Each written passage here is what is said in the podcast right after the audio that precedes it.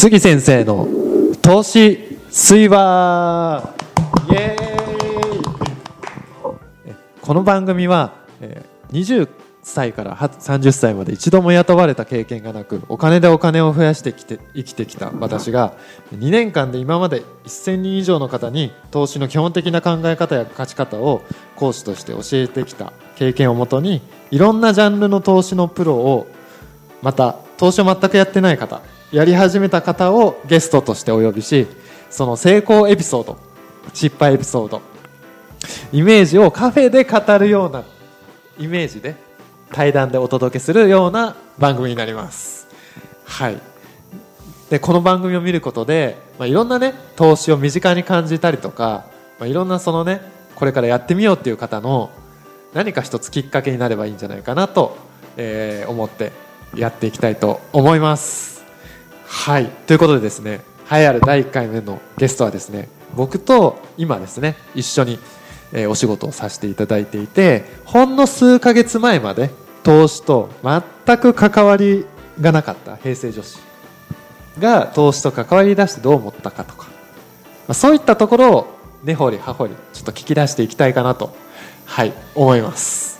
ということでですね、え今回第1回目のゲストの、えーともみさんよろしくお願いしますはい、よろしくお願いします。はい、ということでですね、はいえっ、と第1回目のゲストとしてともみさんにですね、来ていただいたわけなんですけれども、はい、ありがとうございます。呼んでいただいて。はい、で僕とともみさんはですね、はい。結構ですね、うん通話ではね、うんうんうん。あの声の関係は結構あるんですよね。そうですね、声の関係。ただ、えっ、とお会いするのはですね、うん。えー、2回目だと思そううんですよね。ね。うん。本当に数回数えられるぐらいですね。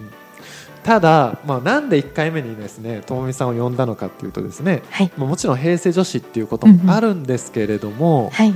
えっと、お仕事柄うんうん。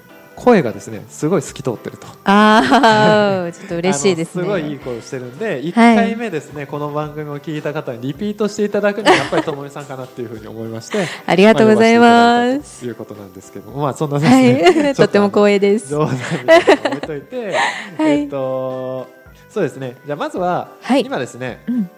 あの僕と一緒に、はい。まあ、僕がやってるですねはい。あの1000人以上の、えー勝ち方とか、うんえー基本的な考え方を教えてるっていうのはブックメーカー投資っていうものになるんですけれども、はいまあ、。それをですね今一緒にですねうん僕たちの、まあ、サポートだったりとか、まあ、いろんな、はい。えーなんて言ったんですかね発信うんうんっていうのをね、まあ、一緒にトーンさん今されてると思うんですけれども、そうですね。はいうんえーちょっと僕から紹介しちゃったんですけど。あそうですね、もう本当に、はい。えー今、杉さんがおっしゃっていただいたように、まあ、今、今の生活ですね、うんまあ、言ってしまうと、まあ、フリーターをやりながらなんですが、うん。でまあ、一応、その杉さんとのビジネスパートナーとして、うんうん。まあ、一緒にお仕事をさせてもらっておりまして、うんうん。うん。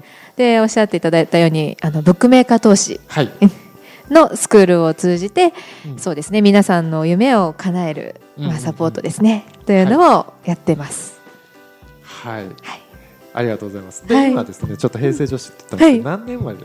あ 聞いちゃっていいんですか？いいですよ。はい。えっと一応平成2年生まれでうんうんうん28歳です。あ、なるほどですね。はい。じゃあもう平成の方もうん。こうそろそろはい。あ、三十代近くなってるそうなんですよ。アラサーってやつですよ。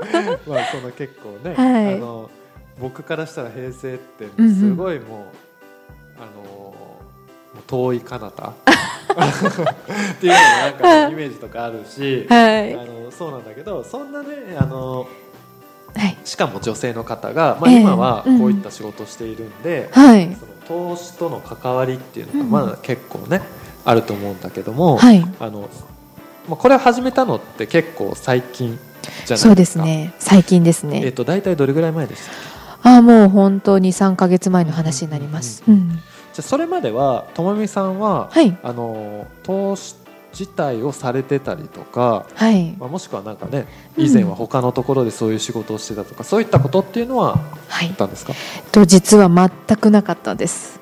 うんうんうん。もうゼロの状態でした。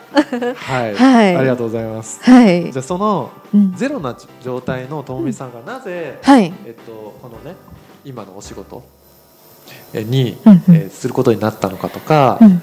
えーっていうのをちょっとエピソード聞かせていただけたらいいなと思うんですけど。はい、わかりました。あそうですね。一応私、えーまあそもそも、えー20代になる前に東京へ上京してきたんですけれど、20代になる場合ですか、そうですね。もう10、14えーっとね、ちょっと若いですね、それは。えー、18、9ですね。高校卒業した時に？あ、そうですね。高校卒業した時に上え京してあ地元はそう山梨なので、はい。あの富士山が見える街あ、そうまさに富士山が見えるところです。う で、はい。で上京してきた理由っていうのがその、えーミュージシャン音楽ですね。はいえーそう。ミュージシャンになることがあの夢で、んうん。まあちょっとその音楽活動をしたくて、はい。あのまあ東京に来たんですね。うん。それはもともとその地元でもされてて、うん。で高校時代もされていてはい。その延長線上でっていうことなんですか？そうですね。あのまあうん。高校生の時は本当に趣味程度だったんですけど、はい。うん、もう本格的にちょっと、うんうんうん。あのやっぱプロ目指したいなっていう思いがあって、あの自分で一人で、えー東京に出まして、でまあ学校通ったり、え学校っていうのははい。音楽の学校、あそうですそうです。もう普通に専門学生やってました。あ専門学校に行くんですね、やっぱりその音楽のプロまであそうですね。まあいろいろ道はあるんですけど、私はまあそういう道を選んで、はいうん、えそれははい。ボーカルとか？あ、そうなんです。ボーカルとあと鍵盤ピアノですね。あをそうなんですねやってますね。はい はい。あそれをもううんその二十、えー、18ぐらいからまあそうですね。やっていて、はいでずっと音楽をやっていて、でやっぱりそのまあ東京で生活する。でそして何もない感じのところから、まあ、それこそ貯金もねうんうんうん。ゼロですよ。そううん、ゼロの状態で。ね。そうなんです。でその状態でやりたいっていうことだけをうん。心に決めて、まあ上京してきたんで、もちろんそのアルバイトとかはい。しながら。あのうん。まあ、音楽の勉強、まあ、専門学校を卒業してもずっとうんうんうん。アルバイトしながらこう空いてる時間でもう費やしてたんですねその音楽に時間をかけて。専門学校大体2年ぐらあいですか？2年ですね。そう。2年で、えー勉強して卒業したっていう状態で、まあ、大体それがまあ20歳21歳の頃ですね、まあ、そこからはもう、えー、とフリーターとうん。あと合間を見てその音楽に、はい。えーあどえーとうん。ライブあそうですね。ライブとかもやってました。もうそれこそ空いてる時間は練習ですね、スタジオに入ったりとかで、まあ、夜は、うん、結構お金かかりますよね。あそうなんです。でそのいわゆる働いちゃうと、はい。うん。まあ、時間が取られるっていうのもあってその自分のやりたいことにかけられる時間っていうのが、まあ、少なかったんですね。足りなかったっていうところがあって、うんうん。うん。はい。まあ、まずその時間でまず悩んだっていうところがあり。あそのうん音楽するにあたって、そうですね。自分の夢を叶えるにあたって、いやこのままその働くことにどうしても集中してしまう自分になってることに後々気づいちゃったんですよ。まあ、要まあはお金も、かかりますもんね、東京で一人暮らしですよね、そうなんです。要はあれですね。生活するにもお金が必要だし、はい。音楽やるにもお金が必要で、うんうんうん。やっぱり働く時間っていうのもうん。ある程度いやもこううめちゃくちゃいるでしょ。そう でそんなことをやっぱやってると、はい、っあの働くことが気づいたらあれ中止になってないかっていうふうになってしまったんですよね。まあ、例えばうん。一日あって、うんうん。えっ、とそのアルバイトがはい。朝の10時からあったとして、はい。じゃあ夜の7時ぐらいまで働いて、もうすごい疲れて寝ちゃうことだってあるわけ。で、まあそうですよね。うんうん忙しかったら寝ちゃいますしね。でまあ結果そういう隙間の時間を使って、はい。えーまあそれこそまあ仕事後の疲れた体の状態でやるっていうのがもう普通だったので、はい。でもやっぱそこにちょっと、うん、限界というかもう働くことが中止になっちゃった風になりまして、でその時に思ったんですね、はい。えー東京に何しに来てんだろうって、おそれ大体どれぐらいの時に思ったんですか？えーそれが25歳の時ですね。あなるほど。そうなんです。でその時は、うんうん。えーまあ、ともみさん自身の音楽うん。っていうのが例えばもう7年経ってるわけですよね。そういう18歳そういうことですね。25歳で。はい。で、まあ、その思うような自分の成長してる先っていうのに至ってなかったからっていうのもあるってことですか、もう本当にその通りです。あのー当時の思いとかまあ、それを叶えるためにね、うん。うんあの来たんですけど7年経った後にはい。もうあれ？っていうふうに、うんううんん。っていう時期が実はあったんです。うん。なるほど。はい、でそんな中でも諦めずにその時うん自分は、この状況をどうやったらうん。打破できるだろうかってすごく考えまして、うんうんうんうんやっぱ思いついたのははい。やっぱ時間とお金が効率よく稼げる方法。っていう方にう。ん。シフトしていったんですね。でまあそこから、えーまあ、転職に就くっていうこと以外でも稼ぎ方があるんだなっていうのを知ってそれまではずっとアルバイトをしてたんだけど、はい。要は時間時給をはい。もらってるような感じだったんだけど、そうですそうです。その時にはい。初めてその自分の力でうん。雇われるんじゃなくて、はい。お金を生み出す方法はないかみたいなそうなんです。こにチャレンジし始めた、そういうことなんです。まあ、それはまあ音楽をはい。花開かせるために、うんあの時間を作るためにっていうことですよね。そういうことです。じゃあその時に始めたのは、はい。そうですね。あのーでまあそこからそういう思いが生まれていろいろ調べたんですよ。でやっぱ、うんうんうん。まあ、投資以外にもいろいろそういうビジネスってはい。あるんだなって知ってたんですが、まあいろいろ見たんですけど、はい。こう自分にからしっくりくるものがなかったんですね。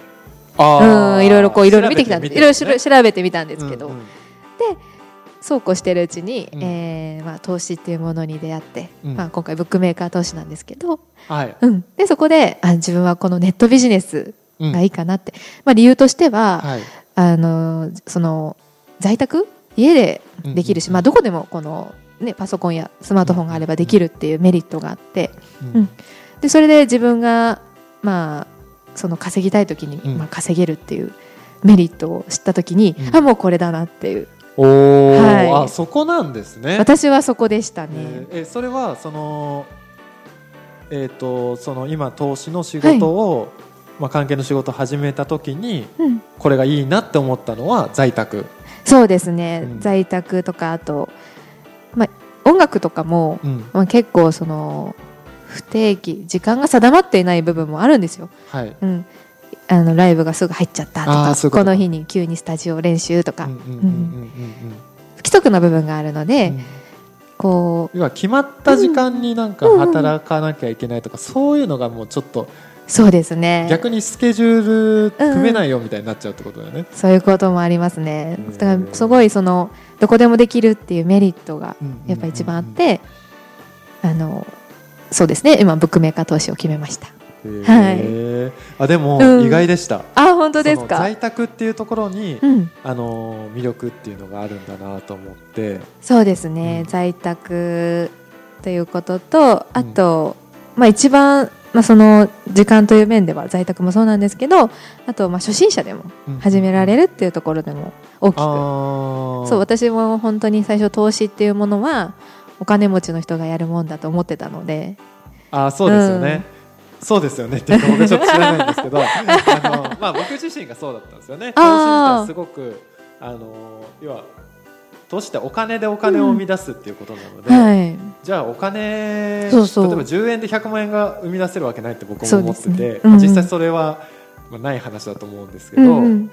あのすごく1000万とか2000万とか持ってないといけないって僕は思ってたんですよね。そうなんです。私も全く同じで。うんだからこそあのーまあブックメーカー投資は少額で始められてる、始められることができるっていうそういうメリットもあるので、うんうんうんまあ、そういったところに惹かれて。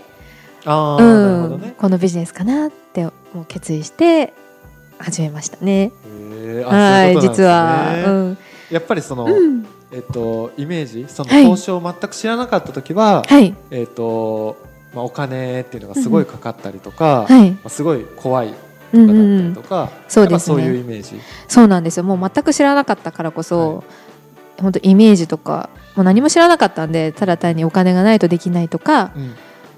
あとなんでしょうね。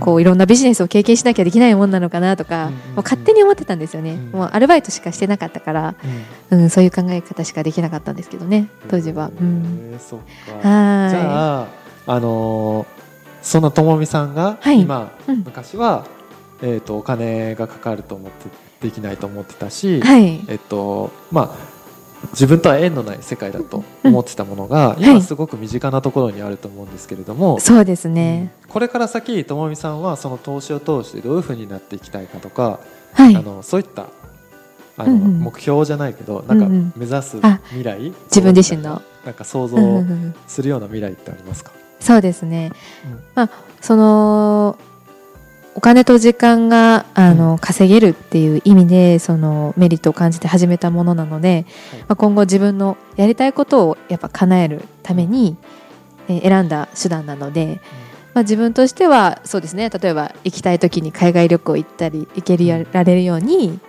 そういった、まあ、投資を通して、はい。うん。まあ、もちろん夢である音楽活動もまだまだこれからもやるんで、うんうん。うん。そういった活動に専念できるようにはいなるためにそうですねブックメーカー投資を通じて、はい。はい、やっていきたいやっていきたいなって思ってます。じゃあ最後にですね、はい。あの今、うん。